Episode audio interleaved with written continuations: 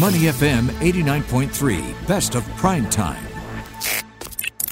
You're in Across the ASEAN here on Money FM 89.3, and today we focus our sights on uh, Thailand. And it's uh, arguable that a few economies in the region have proven more vulnerable than Thailand to the recent uptick in resurgence, at least, of COVID 19, especially of the Delta variant. It has threatened to derail the planned gradual reopening of their mo- very important uh, tourism sector. And now there have been uh, issues or concerns raised about whether or not Thailand will even see any growth for this year, given the interrupted nature at which the economic recovery has been uh, um, on in recent months. Today on Across the ASEAN, we're joined once again by Mr. Kobsit Silpachai, who is the head of capital markets research at Kasikorn Bank. He joins us all the way from Bangkok to give us a bird's eye view of what exactly is happening in Thailand and how this is impacting the outlook for both markets and the economy. Kobsit, thank you so much for joining us today. Glad to hear you and your loved ones are still safe and in good health during these times. And welcome back to the show, sir. Hope you're having a good Wednesday at least. Thank you. Thank you for having me. All right. So, uh, Kobsit, you know, when I look at Thailand right now, especially with the I- impact of COVID 19, the unique impact of COVID 19 there, interrupted can be used to describe many economies in the region, including Thailand. The doggedness of the COVID 19 resurgence really threatening to derail the recovery uh, in Bangkok and across the, re- uh, the rest of the country. And with each resurgence, the projected economic rebound in Thailand gets chipped away at even more. How has this currently impacted the growth outlook now in Thailand? And how bad has it gotten since we last spoke, I believe, in May? Well, I, I guess we have to uh, rename um, the famous, uh, I guess, alias that we used to have for Thailand, which was Teflon Thailand, Mm-hmm. and now we might have to change it that to, to more tragic Thailand. Is because um, last time we spoke, I think we were still looking for the economy to grow somewhere about like 1.8, but because of the um, uh, the situation we, that we have in terms of vaccination shortages, um and uh, on the Delta force of COVID coming onto the scene, um, we've basically had to bite the bullet and uh, revise growth to, to 1% this year, and which is still much lower than consensus. And uh, I think from the last time that we talked, we didn't have the situation where about uh, 29 provinces are in semi-lockdown or unofficial lockdown. That's basically uh, we can't um, carry out our livelihoods. Uh, we have to be indoors by 9 o'clock p.m and uh, we can't get out of the house until like four in the morning. So that's making it very tough for people to, you know, just to, to make a living, and and therefore I think that's uh, uh, being reflected in the the fact that. Um, the probability for recession now has increased from about from about 15 percent uh, uh, previously now to about 20 percent, uh, and uh, and I guess as cases go up higher and higher until we get uh, those um, miracle mRNA vaccines, I think we are going to see more and more clouds being painted over our, our country here. And of course, when we talk about Thailand's economy, we have to talk about the very important tourism sector. And much hinged actually in the planned gradual reopening of uh, this particular industry. The sandbox model in Phuket was hoped, uh, was uh, provided much hope actually, even for Singaporeans here who were hungry to at least get some semblance of tourism or travel once again. Um, places like Phuket are still planning to move forward with a sandbox model, but eight months into the year, and given the uh, doggedness of this of the Delta Force variant of uh, COVID nineteen, how much can the sector salvage in terms of recovery now?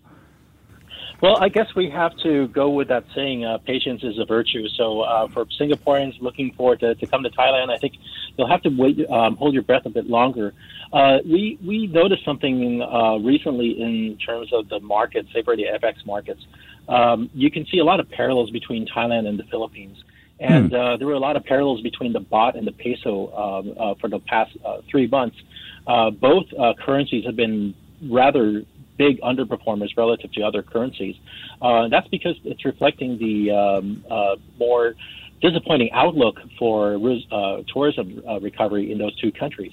So if you recall back in um, 2018, uh, tourism was about 23, 20, uh, 23% of the uh, Philippines GDP, and for Thailand it was about uh, 20%. In terms of employment, um, I think in the Philippines, uh, tourism employed about uh, 23% of total employment, whereas Thailand was about 21.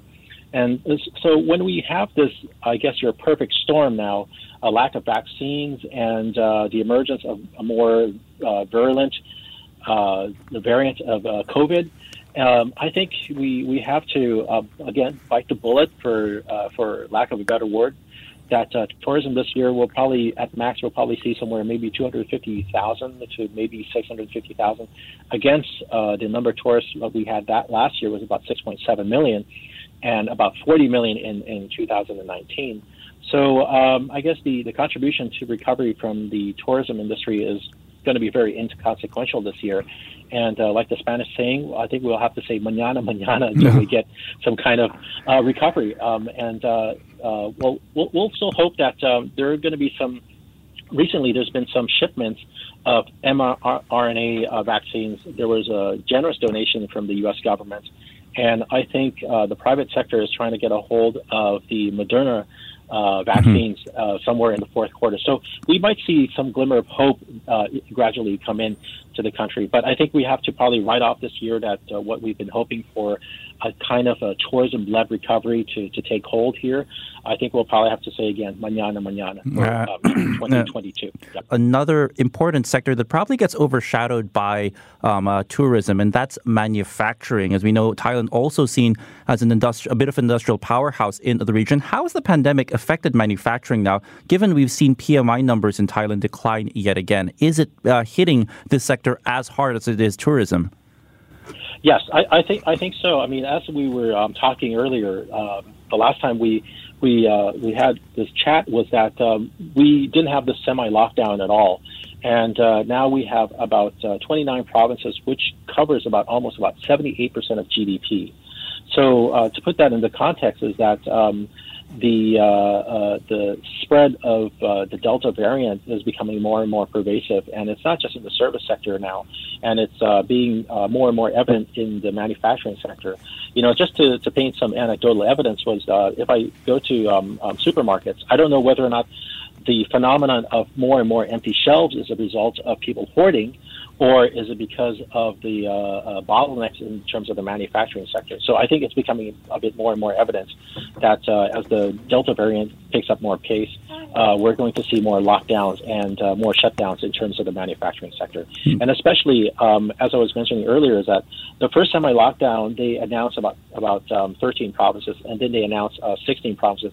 Now inclusive those uh, provinces that are in semi-lockdowns are actually in the eastern seaboard, which comprises the bulk of our manufacturing sector in the country. All right. Uh, and uh, I do want to talk about it's a similar story across emerging markets across the ASEAN. You see foreign funds leaving, domestic investor sentiment also being tested, especially with this round of COVID 19 infections linked to the Delta variant. But in Thailand, it's still expected that the IPO pipeline w- might actually be the most active in the region. I do want to contrast that against the Philippines, where we actually saw one IPO, for instance, decide to delay their listing because of market uncertainty. But it seems that in Thailand, appetites, at least from the outside looking in, seem to be largely unaffected. Why do you think that that is the case? Why are companies seemingly more confidently to test the IPO markets Right. Well, I think um, most Thai firms are struggling to find growth, and as we were discussing earlier, whether or not we can generate any kind of growth in Thailand. So, uh, I think uh, in the markets we have seen that uh, return on equity for, for Thai companies has fallen down to about six percent,